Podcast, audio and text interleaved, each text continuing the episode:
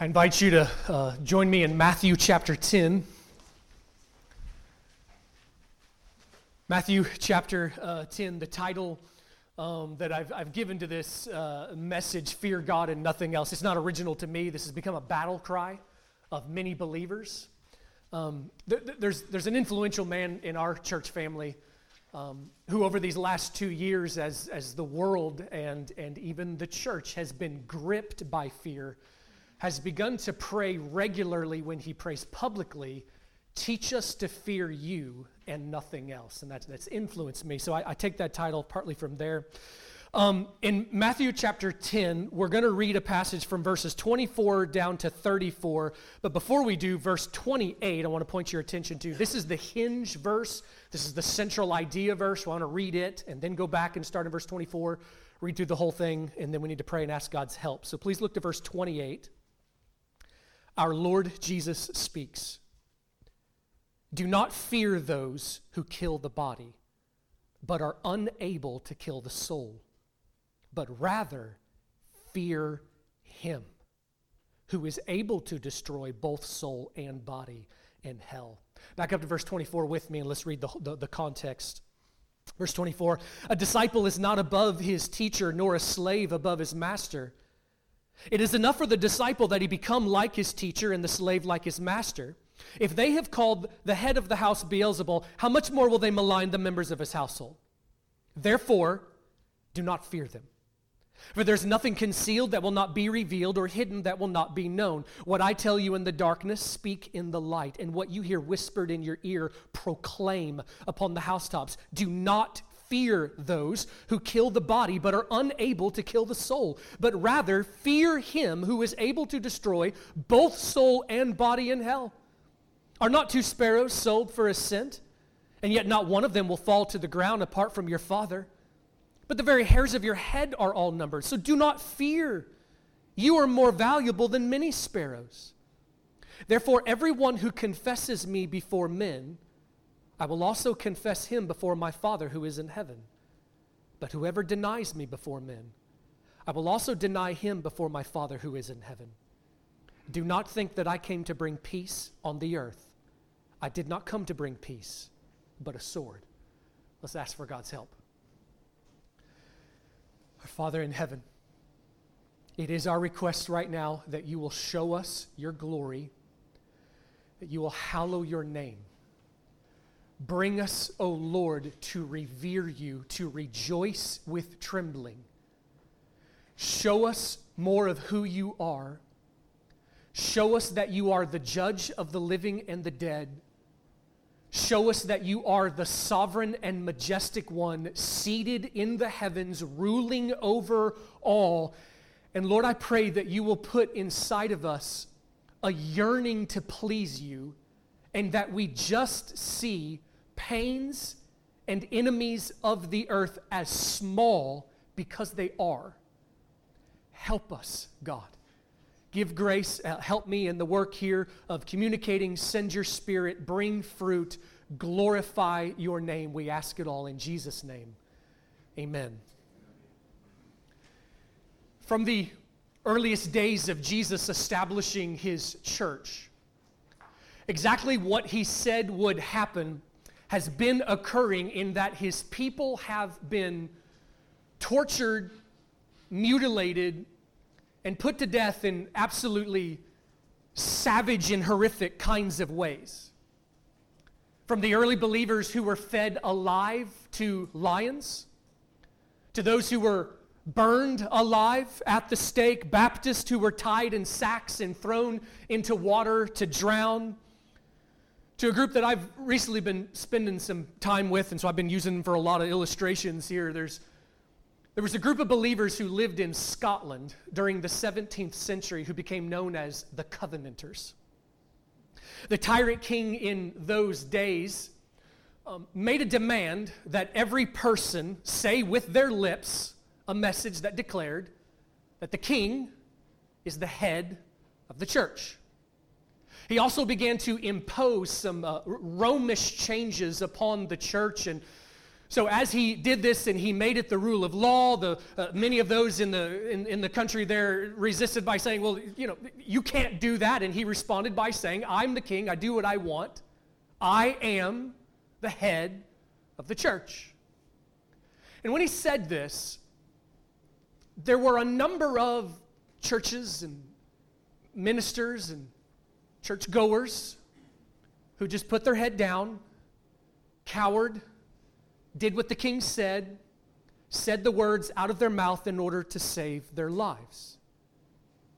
But there was a remnant of faithful believers who could not deny the Lord Jesus, and they began to actually pull away from the official churches, and they began to meet in houses and out in fields in order to worship together and hear preaching from men with courage.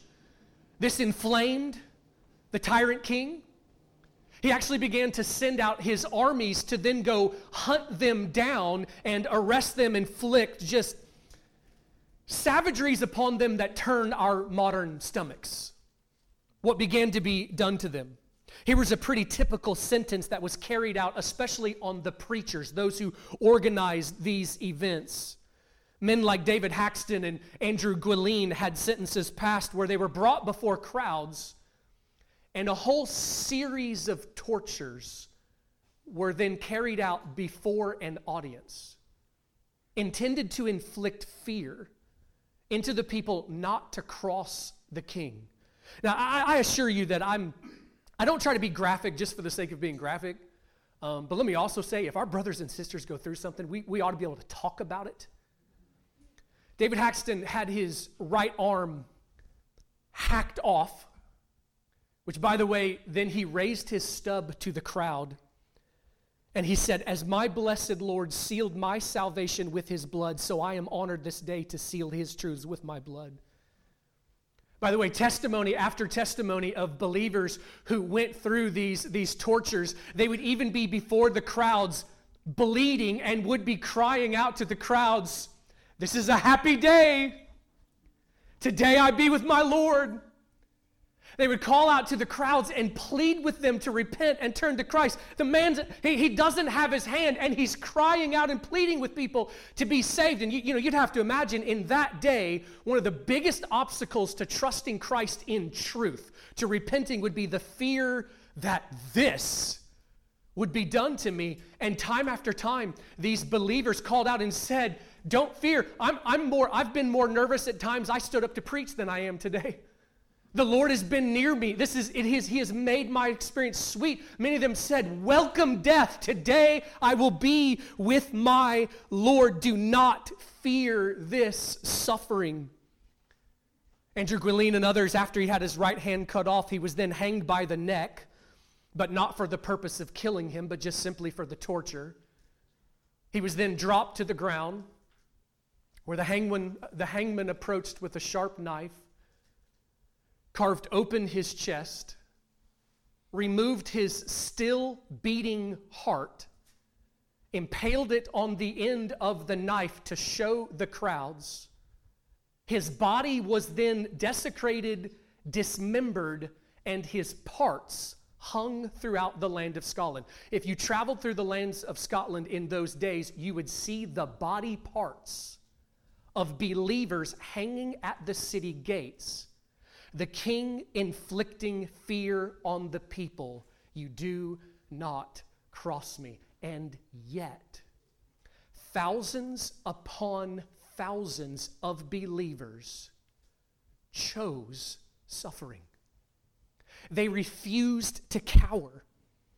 This group of Christians may have been some of the most prepared for death of any believers I've encountered from history. They did not fear the sword. They did not fear pain. They didn't enjoy it, but they did not fear it. They feared God, and that fear emboldened them to do what was valiant. Christian, the fear of something will drive you. It is not a question of does fear affect you. We are creatures that have been made. You are going to fear. We were made to fear God, and when we do, it dissolves other kinds of fears that threaten our hearts. And so in our first session, I appreciate our brother who preached on the fear of the Lord, on what it is. My task, what I'm going to try to do here is talk a bit about its application. We'll still touch on some of the same things of concerning what it is, but we want to address what is this then, how does this get implemented into our lives? What does this do in us? And so here are just the two simple points I'm going to talk about. Number one, the fear of man and its effects. And number two, the fear of God and its effects. So, number one, let's begin with the fear of man. Consider the passage with me that we just read. Jesus looks to his people and essentially says to them, look, you need to know from the very beginning here what to expect. We get a lot of things wrong about the Christian life when we are expecting different kinds of things. You need to know what you are to expect. If you are going to be my people, then you are going to suffer. They hate me. The world hates me. The world opposes me. They're about to kill me. Don't get any ideas that you're somehow going to be able to be faithful to me, but be loved by the world and have their approval. But he said, you're going to have to decide from the beginning to be okay with this. And here is the key to do it. Do not fear them. This passage is all about fear. Verse 26, do not fear. Verse 28, do not fear. Verse 31, do not fear. Then going back to verse 28, the hinge of the passage, the command that then pervades everything else that he says here is he says, do fear him. So there's a change. Three times we're commanded not to fear something, and then there is this command that gives truth to everything else that he says, where he does command to fear. Fear him who is able to destroy both soul and body in hell. So in other words, the life of a Christian is not to be a life that contains the fear of death, the fear of pain, the fear of afflictions, the fear of men's frowns. It is to be a life that is courageous. But the courage actually comes from the one fear that we are to have. That one fear removes other fears, because standing next to the mountain, the pebbles look small. The one fear that we are to keep has this way of reducing and purifying and removing these other fears. And so the two simple commands here are, do not fear this, but do fear him. So what does it mean then to fear man? Let's describe it just briefly and see if some examples might help. Fearing man is when we make an idol out of the approval and applause of others. It is to love praise from men. It is to lust for honor or position, for some people's temptations. For others, it's maybe just to sit at the cool kids' table at lunch. For some, it is just, I don't want the world's scorn. It is, for some, the need to be liked. I need people's approval. I fear if I have their disapproval. So just watch how it works. Four steps. I love praise from men. I need praise from men. So I fear their disapproval. Therefore, action. I'll do what it takes in order to get the approval that I so crave. It can be as simple as kids in a classroom, or adults in the break room who get nervous in that opportunity for evangelism and so cower. It also happens when there's that idea that sweeps through culture that everybody's latching onto and everybody is grabbing onto and Hollywood is promoting it. But then there are some who see that it is dangerous, but instead of speak out or oppose it, it's put your head down. Try not to speak up and come up with excuses of things like, well, you just can't say stuff like that anymore. It's just to join the groupthink of the day. The fear of man is a particular temptation to pastors, preachers of the gospel, because of the nature of the work. It is, okay? And a man who is going to lead a church is going to have to address this in our lives. That desire to just always try to keep everybody happy. Just always not try to upset people in what is said. Always in this quest to keep hearing the attaboys, the pat on the back, or at least to not get people ticked off by what is said. It leads to avoiding subjects that need to be addressed. I would submit to you there are at least 50 different truths from the Bible that need to be preached so that we understand the will of God, the Word of God, but are regularly avoided even in Bible-believing churches who affirm the inerrancy of Scripture, all because of the fear we don't want to upset this group, that group, or this one over here. What is also dangerous is that all of that can be happening in my heart, and I'm completely unaware of it. See, this is one of those dangerous things. We're always in danger of self-delusion. It is very often the case that when we fear man, we don't recognize that we do. And so as we start to define it, and we could list off just dozens of ways that we see it, we start to notice this is everywhere. You know, this is the world all around us, and you know, regardless of how courageous you may be, and I know sometimes, you know, I'm going to say some hard things today. I get it that there's some nature. We're preaching to the choir here, okay? I found out we still got to do that, okay? But wherever you are in this, surely you have felt this in your life, and we have seasons where it is there more than in others.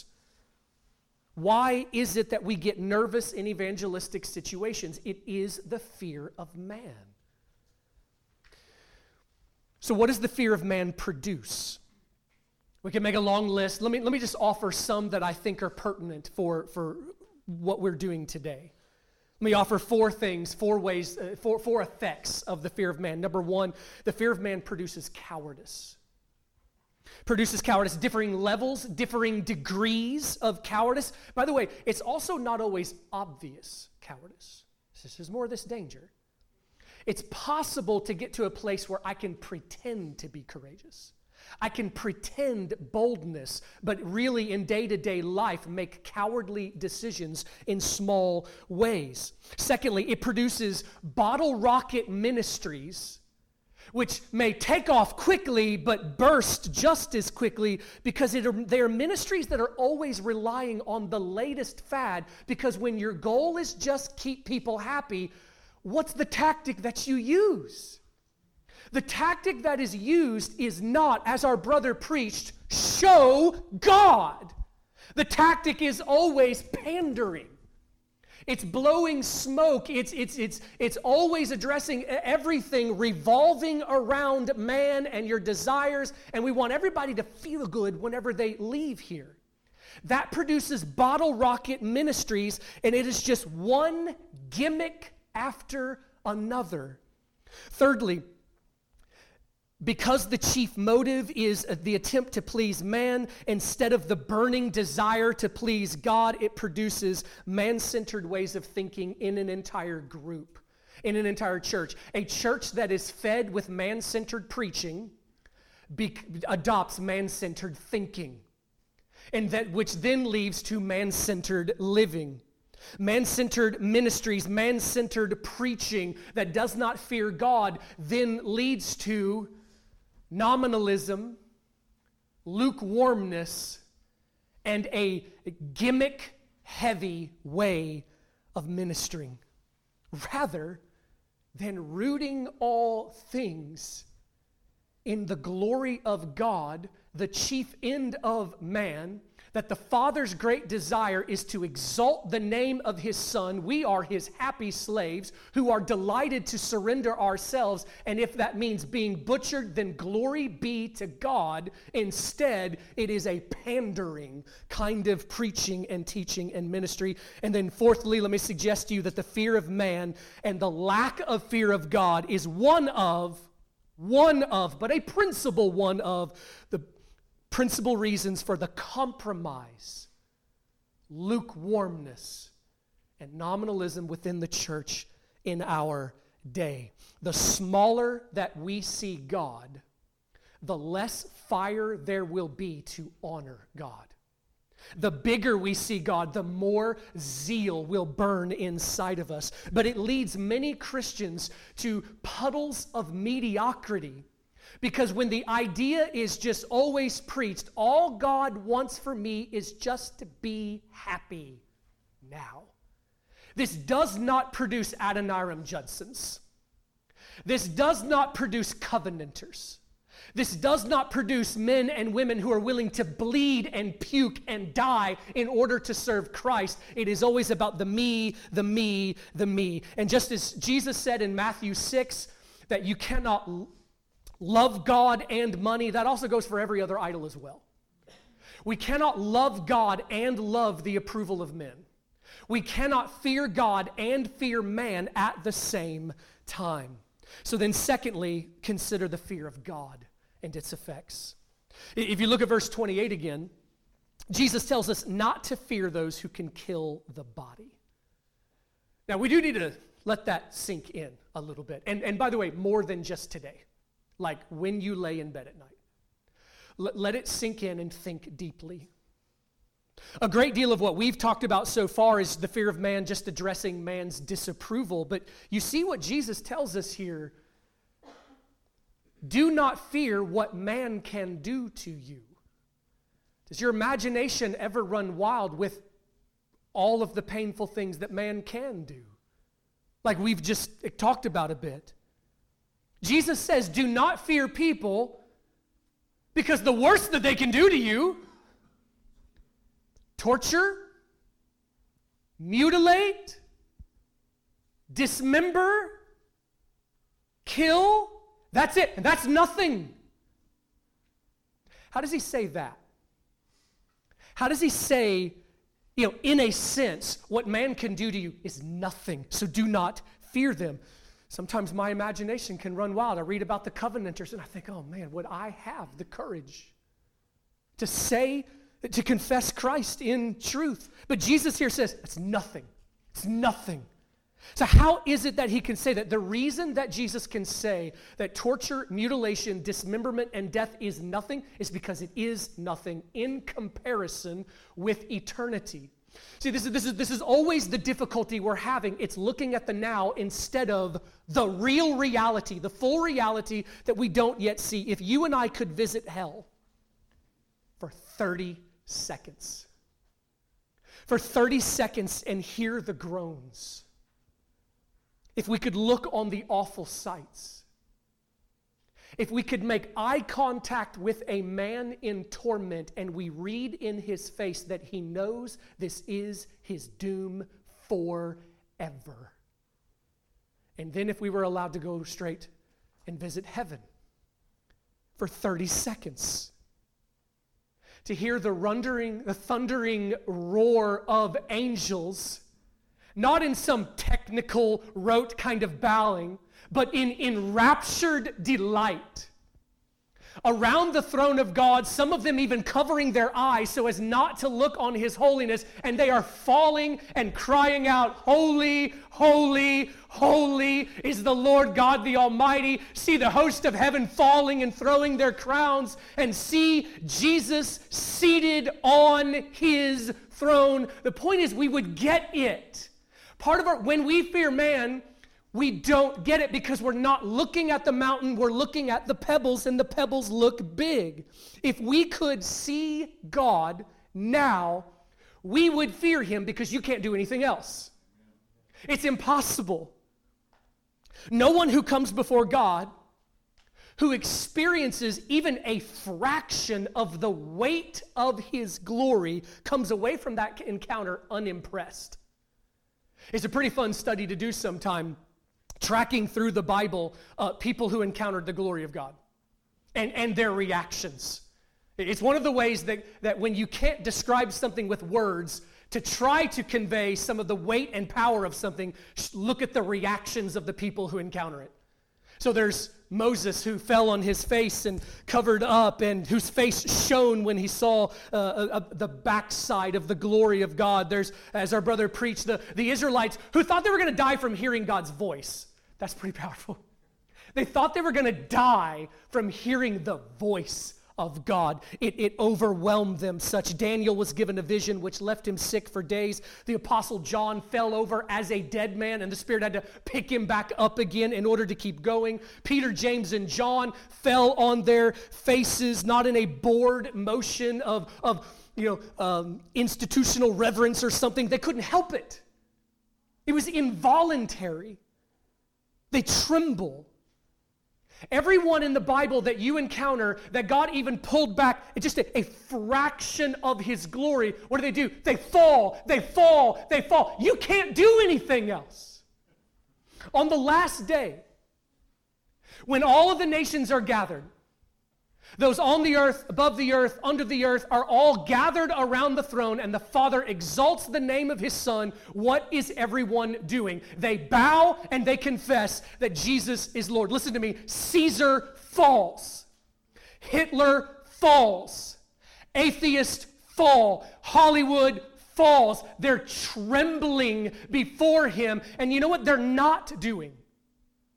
They're not grumbling. They're not giving smart aleck shouts up to God. They can't.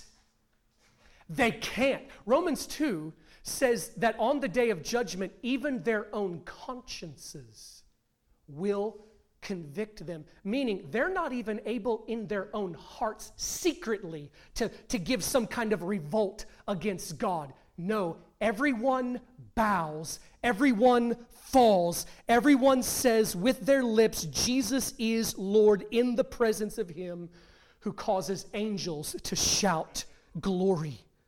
Fearing God is us seeing that now. It is us seeing that by faith now. See, because we don't yet see it with our physical eyes. What does Hebrews say? Hebrews says we see in a different kind of way. It is reading the word, believing the word, and so it is then coming to a place that there's a way that we see it, metaphorically see it. We see it by faith. And so here is the question then. What are the effects of the fear of God? Again, we could list hundreds, but let me rattle off 5 effects that I think are significant for what we're considering. Number 1, the fear of God produces within us worship with a capital W. It produces worship like the angels worship. By the way, there's a reason why in Scripture we're shown those images of heaven. We need them now. We need to know how people respond to God in heaven because it informs what our worship should look like. It produces within us a captivation with the glory of God. It grips us because we behold more the weight of his glory. And by the way, this is an ever-increasing thing. So this is not a light switch of, we're all going to leave here today and now we fear God. No, this is in degrees. This is for the next however many years you have left on this earth, we're going to keep growing in degrees. And the more I fear God, the less I will fear man. And there will be days where we're complicated creatures, but we keep moving forward. That worship that ignites within us, think of worship, think of zeal, think of joy, think of hope as a fire inside of our hearts. It can be big at times. It can be embers at others. We are to feed the fire. The fearing God produces within us worship that then stokes the flames to go out and serve in other ways. Number 2, the fear of God produces within us a burning passion to please him. If we love God and long for his approval and not for man, it does things in our desires, in our motives. Seeing who he is, having an accurate picture of what reality is really like, leads us to have the eternal perspective. If you long to please God, then your heart will ache to die to sin. When we long to please God, that's when we pray things like, God, show me my sin. We're walking in the flesh. We don't pray that prayer. God, show me my sin. God, lead me to die to the sins that my flesh is really enjoying right now. God, correct me. We don't pray those things whenever we're walking in the flesh, but when we fear God and worship has ignited us, we pray for God to make us holy because we long to please Him. The fear of God leads us to live in light of the day of judgment. If when we fear God and long to please Him, it creates within us this eternal perspective that stays in our minds regularly, and we measure all things against the day of judgment. The fear of man obsesses over the now. The fear of God is looking for the day that I get my ultimate approval, the honor that is really worth pursuing. And whatever beheadings, pains, frowns, or sufferings that we endure now only increases my delight on that day. It only increases the reward of the final day. If you are beheaded for Christ, you will come to the day of judgment and you will count it worth it. Okay, nobody gets to the day of judgment, gets their reward and be like, this? No, it is. I would do it 1,000 times again. Like all I had to do was get carved open and I get this? It creates within us this comprehension of what glory indeed, what real reward is. We live with a desire to please Him. Number three, the fear of God, because it produces a desire to please God, it produces faithfulness, obedience, and a life of sold-out service to His glory and His kingdom, because we just see that everything else is useless. The fear of God produces endurance. It forms believers who go the distance because they do not want to disappoint the one whose approval they seek. I think that there is a lot to be meditated on there. I think that one of the ways that some of the love of God has been misconstrued in our modern day is to give the idea that unconditional love and unconditional approval are the exact same thing, and they are not. They are not. In Christ, we are safe. That does not guarantee, however, that we are pleasing Him. And what we want is on that last day to hear the well done, my good and faithful servant. It is to receive reward. We want our Father to be proud of us in that right kind of way. You know, with your children, you need to give unconditional love, but I would argue giving unconditional approval is not good, is not godly. There's a difference between those two. In Christ, we have unconditional love, but it is not the same as unconditional approval. And I think that a lot of times today, that kind of idea of so many just walking around of it doesn't matter what I do, I'm loved by Jesus, so I'll sin to my heart's content, leads to nominalism, lukewarmness, and compromise. We need to have a desire built inside of us. I want to please Him. I want His approval. I don't want His frown to come to the last day and be like that passage that Paul talks about in Corinthians where he mentions those who basically get there by the skin of their teeth and they've lost all reward because it's all burned up. What a waste. I don't want that. I want reward. I want to honor Him. This only arises when there is a burning desire to please Him. So it produces faithfulness. It produces endurance, going the distance. You know, this is why that Proverbs says the fear of the Lord is the beginning of wisdom. Why is it the beginning of wisdom? It's because we're not even going to walk into the arena of wisdom. We're not going to walk in the ways that are wise until we fear Him and desire to please Him and live with the day of judgment in our minds. And along these lines, the fear of God produces pastors who don't quit, which is a needed conversation today. I'd like to spend, I mean, really a whole sermon here, but obviously can't, but just to briefly say, America's pastors are quitting at unbelievable rates. And there are no doubt lots of reasons why. You may have opinions, I know that I have some, but surely some of it. If I may say a hard word and ask you to receive it, surely some of it is that we are not raising up men who are willing to go the distance. We have fallen for some lies. We have fallen for lies about what the qualifications are. We have fallen for lies about what a pastor needs for training. I'm not opposed to seminaries, but we have fallen for the lie that it's the seminary's job to prepare the pastor. It's not. It's the church's job. It's the church's job, because when you look at, well, first of all, look at what do we typically look for in a pastor if somebody's going to hire somebody? A lot of wrong things. Where does Scripture put the emphasis? Character.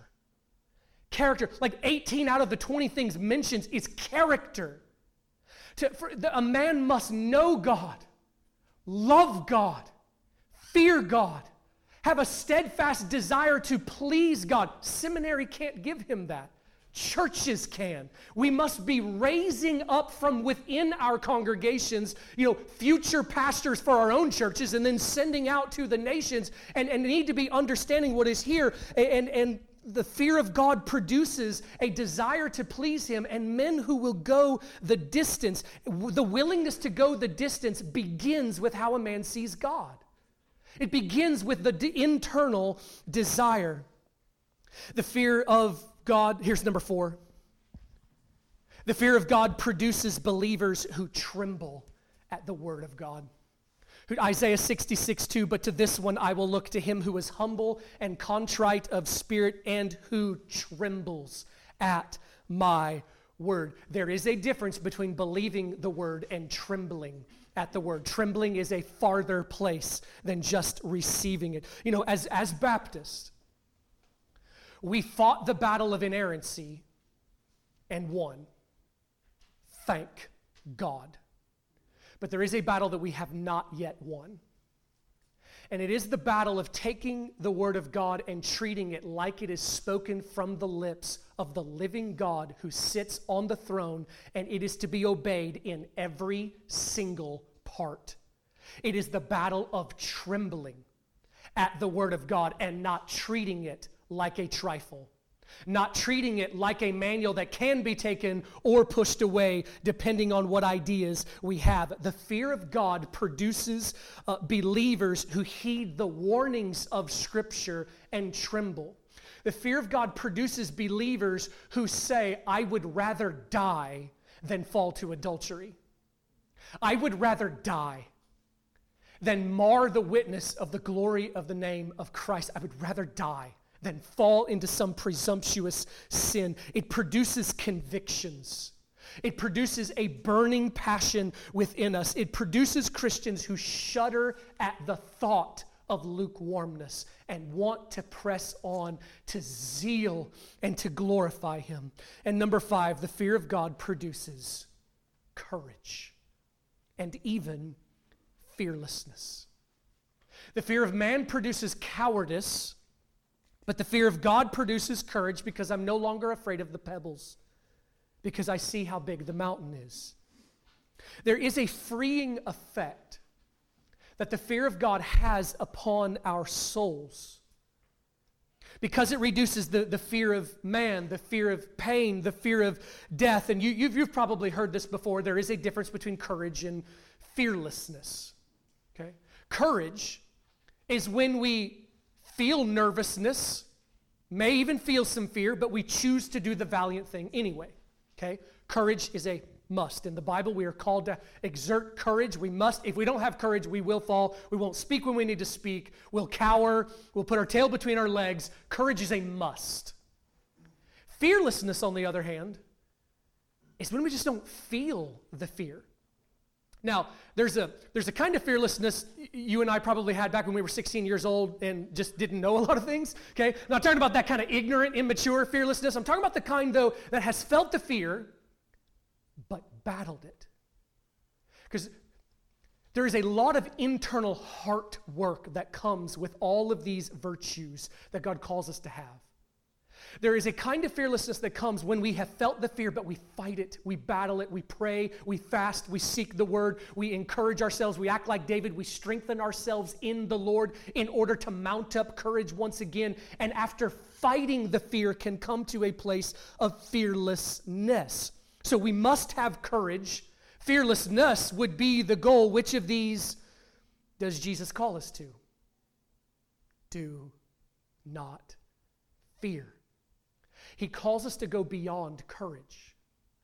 He calls us to go further even than choosing to do the valiant thing. He calls us to come to a place that even in the heart, at the root, in the secret places, we lose the fear of man. It produces courage and fearlessness. When it does this, it produces boldness, not a pretended boldness. There's a huge difference, but a boldness that wants to honor God. And I am going to say something that it's possible you may disagree with when you first hear it. I ask you to consider it. The average man thinks himself to be courageous. The average man automatically watches Rambo and says, that's me. It's not. And I want to submit to you, as particularly at this point in this time in history, the average man acts in cowardly ways often. I say that not to try to shout some kind of indictment. I say that for my heart and our hearts to deeply consider, ask God, Lord, show me where I'm acting cowardly. Show me where I have fear of men and pain and death, and where I have not walked into, where I have not addressed some things with my children that I need to be addressing, where I have not taught on a subject in Sunday school that needs to be addressed. 2 years ago, my wife had a terrifying health scare, and I found out I was not as strong as I thought I was. I thought I was more prepared for death than what I actually was. I found out that I was a lot like Peter on the night that he told Jesus, I don't care about these other guys. I will follow you to death. I am willing to die for you. Peter wasn't lying. He thought he was there. I say it as a warning. It is easy to have some prideful, blind bravado and march around just believing, I'm brave, I'm courageous. There needs to be some sober and solemn examination and asking God to reveal things and seeing I must grow in this rather than just say, oh, I've already got this one taken care of. No, this is in degrees. There is work to do from this day forward. But little by little, the fear of God will build these beautiful things, these desires to please him, and will remove from us a joyful thing where we lose the fear of man and the fear of pain because it all just seems so small. And by the way, along those lines, Christian, it is one of your chief duties before God to prepare for death. It is one of your chief duties to bring your heart to a place that you are content and you can, in honesty, say, it is well with my soul. And we know believers who have even gone beyond that to the place that they longed. They longed to be in the presence of him who saved them. The fear of God is pivotal to that. So asking the last question, coming to the most application here, how does the fear of God affect our churches and how we do ministry? It shapes our ministries because it shapes us. What does the church need? Is it too generic to say God? But that is what I mean. Don't you grow tired? Don't you grow tired of the hippest new tactic that's going to be irrelevant in 15 minutes? Don't you grow weary with that stuff? Show them God. Be shaped yourself with a God-entranced vision of his supremacy and greatness and sovereignty. Let it produce within you all that it means, and then go be contagious. Go rub off. Go let this spread like a passion. What the church needs is not the next tactic. What we need is to see Christ. What we need is a fire within us that is willing to sweat, bleed, puke, and die for the glory of Christ. The lukewarmness, nominalism, empty, gimmicky religion that so defines the church in our day has at least come in part by leaders and believers who are bored with God, unimpressed. And if anyone is unimpressed with God, here is what we know. They have not beheld him. Because to behold him, no one leaves unimpressed. And so part of the application and pleading that I have with you, I hope I'm not taking stuff away from the next sermon that will be preached, is to plead with you to come to a resolve from this day forward. I am going to begin to seek God in a way that I've never even thought about before. I am going to begin to read my Bible like it is spoken from the lips of the living God whom angels fall before. I am going to begin to live in a way that matches this. I'm going to stop playing games. Christian, you be shaped by the fear of God. You be transformed, and you will be contagious. This is meat and root, and not empty trifles of gimmicks in the latest tactic. Man-centered religion is destroying us. We need to see him who sits on the throne and define our existence by him and root our ministries in the exaltation of the name of Christ.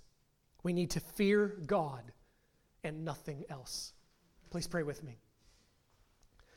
Father in heaven, we do ask that we will take your truths that we've considered, and Lord, that you will bring real change, real resolve. I pray, oh God, that it leads to days ahead of labor and sweat, that we will seek your face and honor you. Lord, please bless the rest of the time we're going to spend to the glory of your name. We ask it all in Jesus' name. Amen.